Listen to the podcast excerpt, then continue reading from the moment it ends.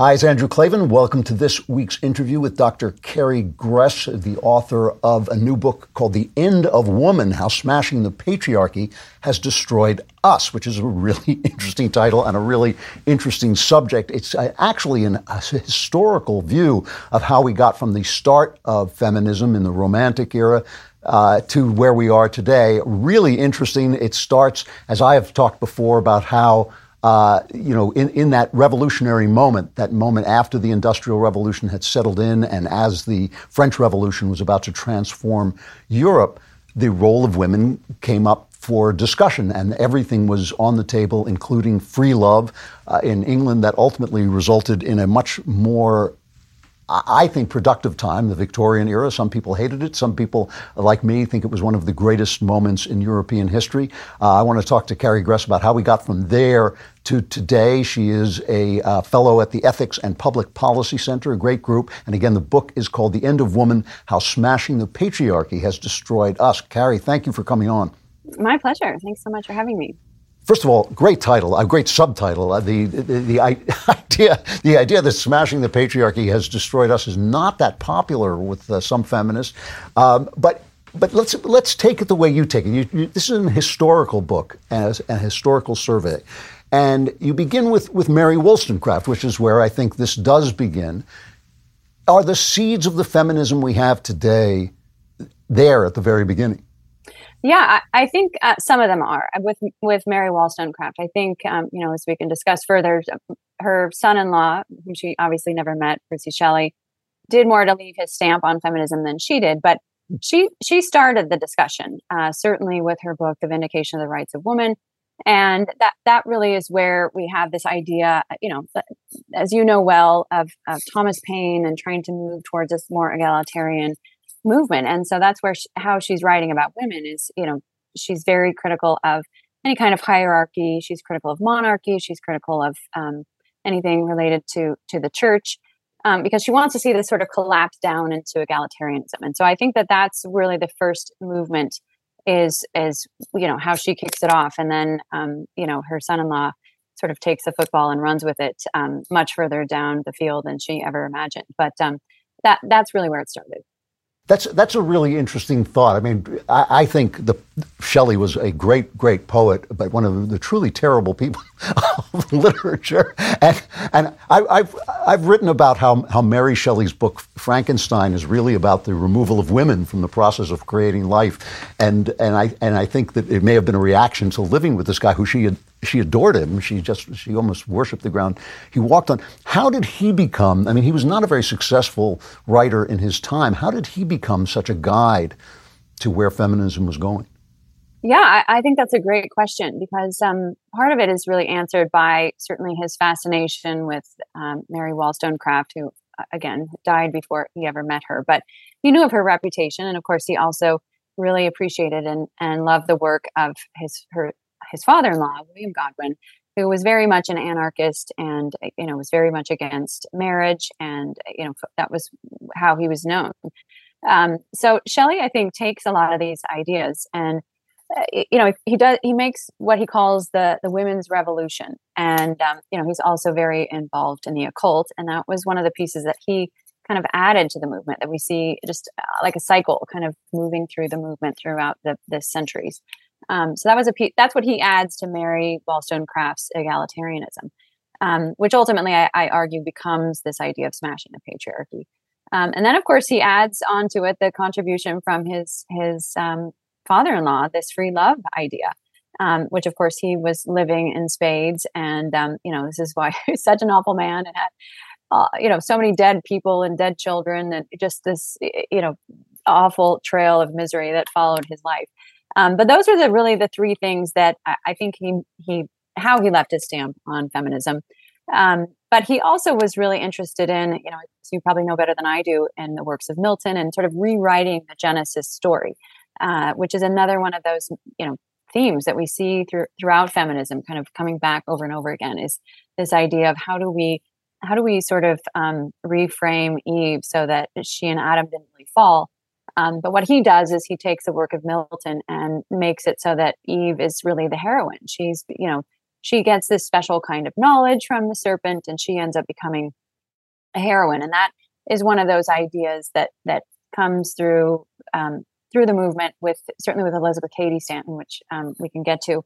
So in that way, and then I think the final way that he really um, and and perhaps maybe the most creative way that he impresses himself upon the movement is with this creation of this character named um, Cythna, who you know while Mary Shelley is writing about Frankenstein and his creature, um, Percy is writing about this woman Cythna, who becomes sort of the first independent woman because she doesn't have a husband, she doesn't have children, and I, think that was what really captured the imagination of so many women of that era, and that's um, certainly we see you know 60 70 years later in the, the suffrage movement too is this notion of a woman being truly independent of, of family which was very you know incredibly revolutionary at that time.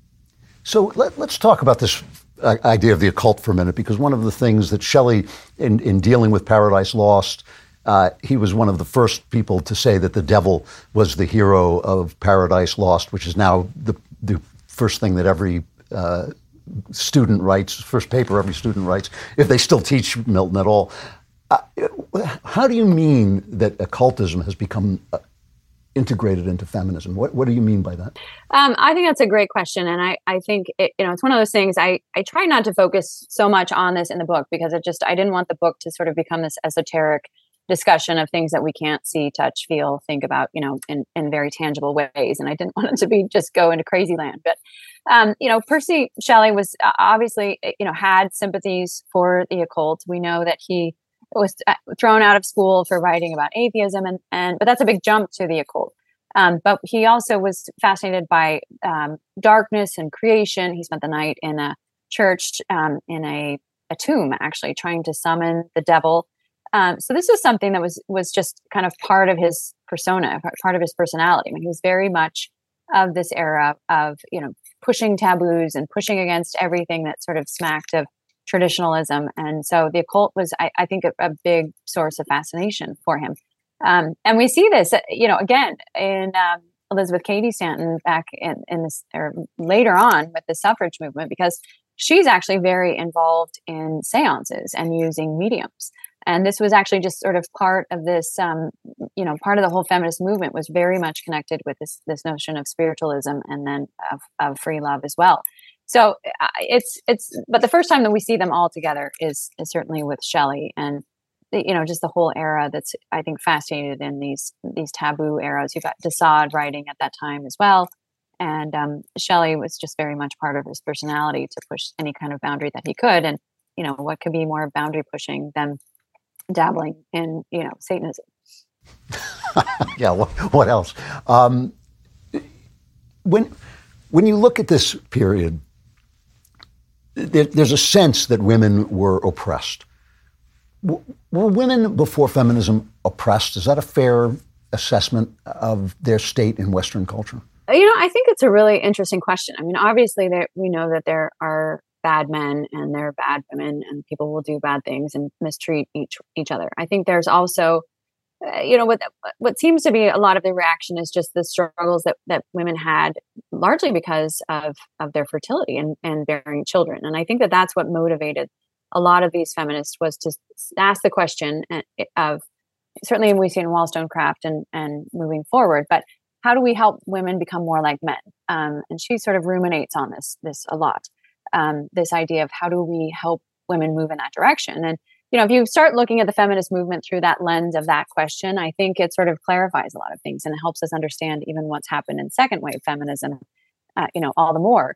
Um, what, what's happening certainly with the trans movement that this this has been a goal to really separate a woman from her fertility, from her children, from her husband, and make this idealized independent woman, and then um, but it, at the expense of all that's feminine and the vulnerability certainly that comes with with childbearing and whatnot. So I, I, think that's the main goal. You know, it wasn't a question of how do we help women as women. It was a question of how do we we change them um, to be more like men, and sort of putting the masculine on a pedestal. So, uh, you know, I think if we're going to talk about oppression, we have to. There's so many other tentacles to get into in terms of socioeconomic realities of you know wars that are going on. You, have something as basic as laundry that you know women had to do, and people were just trying to do things to to survive as families. So I think the, the question of oppression is um, you know, it's just a little bit too vague to really articulate and say, you know, as a matter of fact, everyone's oppressed. You know, I don't, I don't think we can make it that simple. I think there's a lot of um, competing historical realities that are going on that that make it very difficult to make that claim. But I think they see a problem with, you know, women have have have difficult lives. How do we make them simpler? But they just answer it in the wrong way. As you might know, we're all fans of our friends at Genucel. Don't just take my word for it. Ella from Rockford says, I have both age and acne spots, and this stuff is actually fading both of them. This serum is worth every penny. Ella is raving about the famous dark spot corrector from Genucel, a must have after months of record heat and humidity. Sunspots, brown spots, discoloration, even red inflamed patches all disappear in front of your very eyes. And here's the Genucel amazing guarantee you will see results on day one or your money back. So take advantage of Genucel's most popular package, which now includes the dark spot corrector plus the classic Genucel bags and puffiness treatment and immediate effects all at about 70% off so you can try the best skincare in the world for yourself completely risk-free. It's simple. Go to genucel.com slash Klavan and start looking years, even decades younger tomorrow. Say goodbye to dark and liver spots, bags, and puffiness under the eyes and crow's feet at genucel.com slash Klavan. That's genucel.com slash Klavan talking to Dr. Carrie Gress, author of The End of Woman How Smashing the Patriarchy Has Destroyed Us. And I want to get to that idea as quickly as possible. So I'm going to skip through a, a little history here and get to, let's say, around the, the 60s in America. And one of the things that has always struck me about, say, Betty Friedan, uh, as an example, is how dramatic and angry the language of early feminism was. I mean, I grew up in that period. Uh, the idea of the woman as homemaker was kind of respected. I mean, I, am sure that there, as you say, there were bad men, there were bad women, but the idea of the mother was very uh, was held higher than I think it is today, and and. Uh, it, they certainly, in my neighborhood, were the sort of linchpin of the community. They were the reason there was a community because mothers were doing what they were doing. Betty Friedan said this. This is like a concentration camp. This is like, which always strike. Whenever I hear that, it always strikes me. I, I could understand saying, "Well, I'm dissatisfied with this," I'm, but the actual like power of that, the fact that it caught on, the fact that people were interested in it. What what do you think was behind that? Why was that such a powerful idea? Yeah, I when I read that, I just I couldn't believe she got away with being able to publish that. You know, I've been to Auschwitz and to actual concentration camps, and they look nothing like these suburban homes that Betty Friedan was complaining about. So, uh, yeah, I think it's pretty remarkable. I think what was really going on is Betty Friedan was very much a, a communist. She had really absorbed a lot of the Marxist ideas, and she wanted to get women to start thinking like Marxists, but she didn't want to come out and say, think like Marxists. So she ended up being incredibly clever. And, you know, if you read The Feminine Mystique, it's really interesting because she has this background in psychology. And you, you know, you, you have this impression that she's just sort of this, you know, housewife, dissatisfied. That's kind of where she's coming from. But if you start really looking at what she's doing, um, she actually has, you know, the whole focus is to try to get women out of the home. And, you know, we know from one of her biographers that she has had this quote in one of her journals about uh, the Engels wrote about how you know women will only be free if they uh, get outside the home and start doing productive work. Um, so Friedan was very much a mouthpiece of the the communist movement and was really focused on this idea of how do we get women out of the home. But she, you know, her, her friend uh, Simone de Beauvoir said, "Well, if you tell, you know, if we tell women to leave the home, they, or give them the option, they, they'll never leave." Um, and so, you know, Friedan comes along and says, "Well, let me try. Let me try my hand at this." And so she uses all kinds of just incredible psychological tactics to to get women on board for this and um, you know it's very it's masterful really it's it's it's genius and it's it's just incredible how successful she was um, using this but she appeals to this sense that women have of being of being victims of being you know, in this comfortable concentration camp that's one way that she does it she also appeals to i think our sense of missing out which um, you know, it can be very strong in women, this fear of missing out. And um, so that's another aspect in, in which, you know, another way she tries to make us think like Marxists. Um, so yeah, it's incredible. She sold 3 million copies of that book in the first few years of its publication. And it just, you know, swept through the culture like wildfire. So yeah, it's, it's amazing how she did it. And, um, but we know the reasons why she did it. And again, it's was to focus on how do we get women to be doing productive work? Because the Marxists at that point had already decided that being at home with children was not productive. And so they had to get us out of the home. And this was really her effective way to do it. It also establishes, I mean, motherhood and homemaking establish a different set of values uh, to the male values, male more materialist values. And if Marxism is nothing else, it's materialist. And I think it actually is at, at odds with motherhood and homemaking. It actually, they, those are not two things that can survive uh, in, in tandem you know, this this idea. I mean, I, I, keep coming back to this idea that smashing the patriarchy has destroyed us. First of all, can you define the patriarchy? because I'm not sure. I may I may have missed it. Yeah. No, and that's right. That's the Achilles heel of the book. I'm sorry, I did not put a succinct definition of the patriarchy in there. I think par- partially because it just feels so ubiquitous. But um, yeah, the more that I, I'm seeing of it, everybody kind of it's sort of this empty word that people sort of fill up with whatever they want. Um, I'm noticing, but um, the patriarch is, is goes back to this Wollstonecraft idea of getting rid of any kind of hierarchy and getting rid of what are typically considered the, the masculine um, traits, characteristics, gifts. You know, in, in, in, military or church or other you know um, leadership kinds of roles. Um, so, sort of reducing everything down to a much more egalitarian notion. Um, so anyway, that's I think you know how I'm I'm using the word smashing the patriarchy, but um, so that's been a um, certainly a piece that that's we use so readily that I think eh, you know most people don't realize all of the other pieces that go along with it, and but or maybe they do, I don't know, but I guess the the real idea is, is devaluing men and trying to put women in their in their place. And i think that's that's part of the aspect of what they're they're working with this with this idea of smashing the patriarchy and getting rid of men doing the roles that they've done so well throughout history. So how does smashing the patriarchy destroy women? Why is that the end of woman well i think because if you have women who are fundamentally envious of men i mean you have to remember uh, as you know well that marxism set up men and women against one another. Men are automatically the oppressors, women are automatically the victims. And so if you have all these women who are trying to get rid of men, you know, you're never going to build a culture if it's built on resentment or envy or um, class warfare. And that that's really what we're seeing is this deep, deep wedge that has been placed between men and women, just fundamentally, you know, from the very start. This is what the ideology tells us. And so you can't really get out of that. And as a result, you're not going to have happy families. You're not going to have, you know, flourishing communities. You're not going to build anything because it's all built on kind of resentment and um, jealousy and, you know, the, the desire for that which we can't have, especially when it's built on things that are not even intrinsic to our human nature.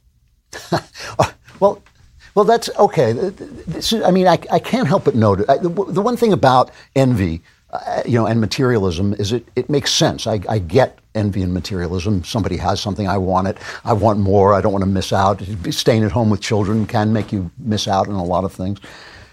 But I, I also can't help but notice that young women, especially, are are miserable. I, I, when I speak in colleges, I frequently start by saying, "It seems to me young women are miserable. If I'm wrong, please step up and tell me." And not only has no one ever stepped up to say that, they all sort of say, you don't even know the half of how miserable we are. And yet, when I ask people, well, what, are, what is the, the value system that stands up to Marxism, that stands up to envy? What, what kind of value system are we trying to create? I, I, people start to get very scared. They don't want to say, uh, let's go back to the old days. They don't want to say, yes, men and women have different places in the world what what do you say? What what would you tell? Uh, you, you've, you've taken this historical perspective, which is great, and you go through the ideas and how they unfold.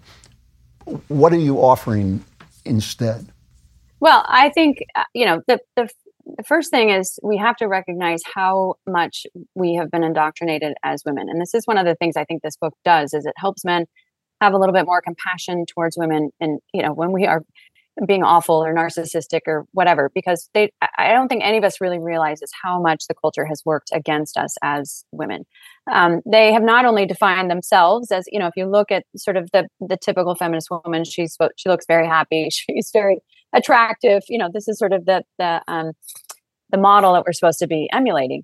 But they have also been really clever because they have been able to articulate what they think the opposition looks like. So, you know, every time we have an issue about abortion, out come the women in the red robes and the red bonnets and this you know they're trying to imply that that if you are not these kinds of women then you are absolutely part of a fertility cult.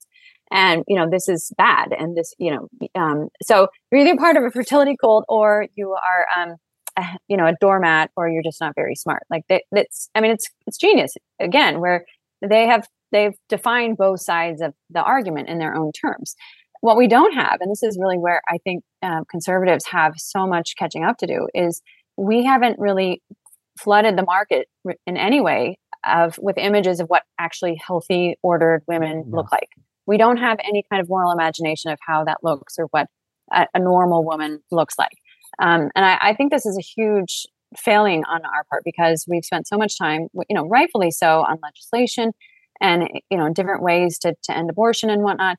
But we have uh, you know completely missed the cultural side which is actually how and where most women absorb their content whether it's on social media it's in hollywood it's you know daytime tv what you know fashion magazines all of those areas are really where women's ideas are, are largely formed about what they think. I mean this is why barbie was such is such a, uh, a remarkable tool to see like this is pure propaganda. Like there's the, the complete there's not a single man in it that is necessary or good.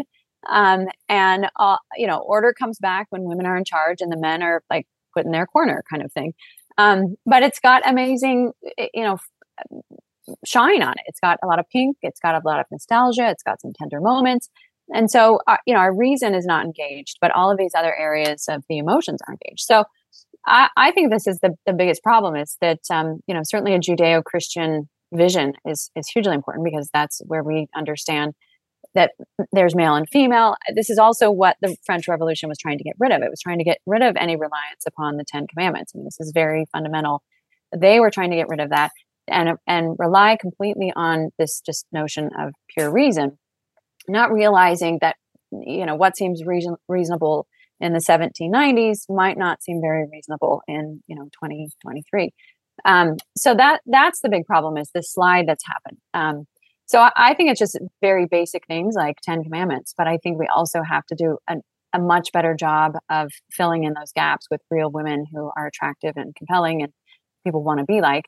Um, also because our message is is better than what the left is is putting forward too. So I, I think that it's it's not really as hard as we think. It's just that all the categories have been sort of stacked against us in terms of the public opinion um, uh, you know about what is good and what is bad and so people just don't know how to really articulate it anymore you know they're they're bringing out a, a, a live version of the old movie of Snow White and the Seven Dwarfs, and this made a lot of it's made a lot it gotten a lot of publicity because the star of the movie has said, well, there's not going to be any of this men coming to rescue me.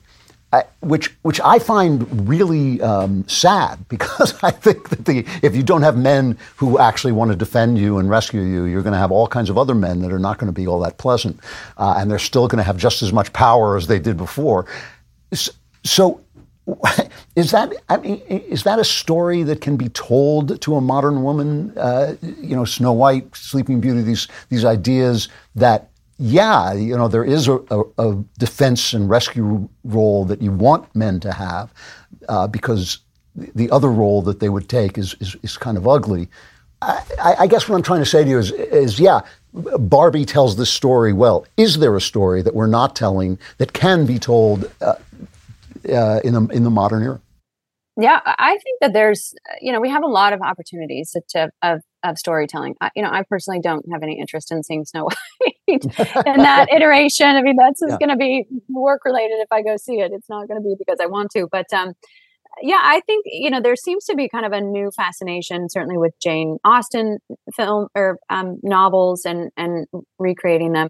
I think there's an you know we have a, this amazing we have amazing resources in novels and in storytelling and we're just not really doing it well. I, I mm. think that's you know part of the problem is that everything is is being woked over and and you know made to fit with the the narrative, and so it's just not that that compelling. But um, and that and that's one of the reasons why Barbie also has been so um, I think been so successful is because the fact that it just almost it's supposed to be fun, um, but we don't have a lot of fun movies anymore because they just become so busy indoctrinating us into to something. So yeah, I think some, uh, you know, there, there's always going to be fodder in so, something like an, an Austen novel, but I think that there's so much room for something more creative and new and fresh. Or there's there's something to be said from remaking old older films or older stories like Snow White um, for a contemporary audience, but still leaving it intact at the way the story was meant to be told, instead of you know t- tossing tossing the you know, Prince Charming out or uh, you know re- revisiting it and making it some sort of independent woman, uh, you know, battle cry. So I, I, have I have two last questions, but they're kind of the key questions, especially as I as I listen to you. The the first is is about sex. Um, you know, as as you point out with Shelley, he was all for free love, and he made extensive use of that, leaving bodies in his way, actual corpses in his wake and yet now I, I hear so many women uh, who are miserable uh, who have what they now call a body count, which is how many men they've slept with. And of course, it's an amazing number because who would say no? I mean, there's nobody to say no. If the w- woman stops saying no, nobody says no. Um, and so I guess what I'm asking is, is what, what's your prescription to a modern woman going out into the world who says, well, you know, everybody else is sleeping around. A guy can find sex elsewhere. They don't really want uh, virginal women. They don't really even want uh, responsible women. What what do you say to them to to start to turn this around, to start to turn their own misery around? Well, I, I mean, I think that's that's part of the question. Is they they are miserable, and you have to identify why they're miserable. I mean, women are just not made to be promiscuous and it's the emotional baggage that it creates is just incredible. I mean, there's and certainly the biological baggage is is incredible as well. Um, so I think we need to just help women understand that this is not who they were made to be. Um, and it's it's awfully hard, especially if you are in these circles where everybody that you know is is doing this. And I think that that's really the, the the big thing is to sort of figure out maybe these are not the right people in my life. Maybe there are other people, and and it can be incredibly isolating and very challenging. Um, but I think it, just even understanding the ways in which we've been indoctrinated and the ways in which, uh, you know, even something like free love creates a kind of dependency that, that we have. Um, you know, we end up being more dependent on, upon the government. We end up more broken. You know, even back in the you know 70s and 80s, you had magazine editors conspiring. How do we have more broken women? Because we sell more products, we sell um, more magazines. You know, all of these kinds of things are, are have been working against us. So, um, you know, maybe in certain respect, that's obviously why I, I've written the book, so that people have a sense that this is a dead end reality. This is not going to lead them to a place of happiness. But I think that begs the question: Well, where do they go? Well, I think it's also uh, you know finding people whether it's wise women that you respect or uh, you know finding other people at some place like church or in different communities or in colleges or you know whatnot there people are out there. Um, it's just a matter of sort of finding them getting out of this cycle where you think that you know the hookup culture is really the way that, that people live their lives because um, that that's certainly not going to lead to the kind of happiness that women want. And you know, maybe this is the, the the real piece. Is there's so many women, so many women that I've met that say, you know, I did everything that I was supposed to do, that the world told me that I was supposed to do. The feminist movement, you know, pointed me in all these directions. And you know, then I meet them. They're 50, 60, 70 years old, and they're saying, well, this was not the life that I wanted. Um, I thought I would have a family. I thought I would have. It wouldn't just be me. I thought, you know, there would be more in my life than what I've got at this point. Um, so I, I, think that's the really the key is women need to start thinking about well what is what do I want my life to look like when I'm older um, instead of just focusing on you know the, the challenges of now and start sort of moving in that direction planning ahead and sort of getting out of this um, this narrative um, that, that we've been told is the, really the only way to think in the culture these days this leads me to my last question. I have to ask because we started with uh, the satanic element. It really is a satanic element in some of this and and to tell people that there is great joy in uh, uh, in missing out in order to raise children and make homes. That there is great joy in missing out on uh, for men on a promiscuous life and, and to have a home and to have a wife and, and family. Uh, how, how much of this is dependent on faith, on having faith in God? Uh, is, is, there, is there a way forward without that? Because I sometimes, I mean, God has been such a uh, joy in my life and such a central part of it, but I get tired of banging the drum because people sort of roll their eyes and say, oh, but it, it, it just seems there's no other, it seems there's no other road forward. Am I wrong? You know, I think you're right because I think that the you know, as I talk about in the book, I have a whole chapter on this. That that really what has happened is we've made man the idol. Um, this desire to change our human nature, to make all this kind of flexibility and reinvention and whatnot. Um, that that's really the idolization of ourselves and our body and our wills. And so the only way to really get an ordered sense of this is, of course, it, like I said, going back to something as basic as the Ten Commandments. But I think you know can go much deeper than that. It's really has so much to do in in believing that there's a God who knows us and loves us and um, wants to be part of ordering our lives and bringing us happy and joy, um, happiness and joy. So yeah, I, I think you're right. I think it's very it would be incredibly difficult to navigate all of these things without any kind of um, theistic touchstone and you know just even the the traditions and the the kinds of um, wisdom that we get from those who are believers and have you know through the whole judeo-christian tradition offers so much um, but I, I think that's also you know when we're in a culture that really focuses on fun and personal satisfaction. Those are those are very difficult things to give up um, when you've been told that those are the primary things that you should be after. And you know those are not primarily god you know the values that are, come to us from the tradition. Um, things like perseverance and um, you know even suffering that these kinds of things you know it's very hard to make this case without again having real examples of how these people look and how people who are enduring this what their family life looks like what their even the end of their lives look like. And so i think this is why we really need to get back to storytelling and to the culture and to start showing people you know how much different our lives look when we believe in god versus when we you know believe in ourselves Yeah. Dr. Carrie Gress, the author of a new book, The End of Woman How Smashing the Patriarchy Has Destroyed Us. I think it's really important to see these things in historical perspective because people are born into it and they don't know where it came from. They think it's just the, the way it is. Uh, thank you so much for coming on. It's really nice talking to you. Oh, my pleasure. It's great meeting you. Really interesting conversation and really interesting how all this fits together. As I keep saying, these ideas did not just fall out of the sky. They were given to you. They can be taken back. They can be fixed. They can be corrected. Really interesting to talk to her. And we will have more interesting talk on Friday with the Andrew Klavan Show. Do not miss it.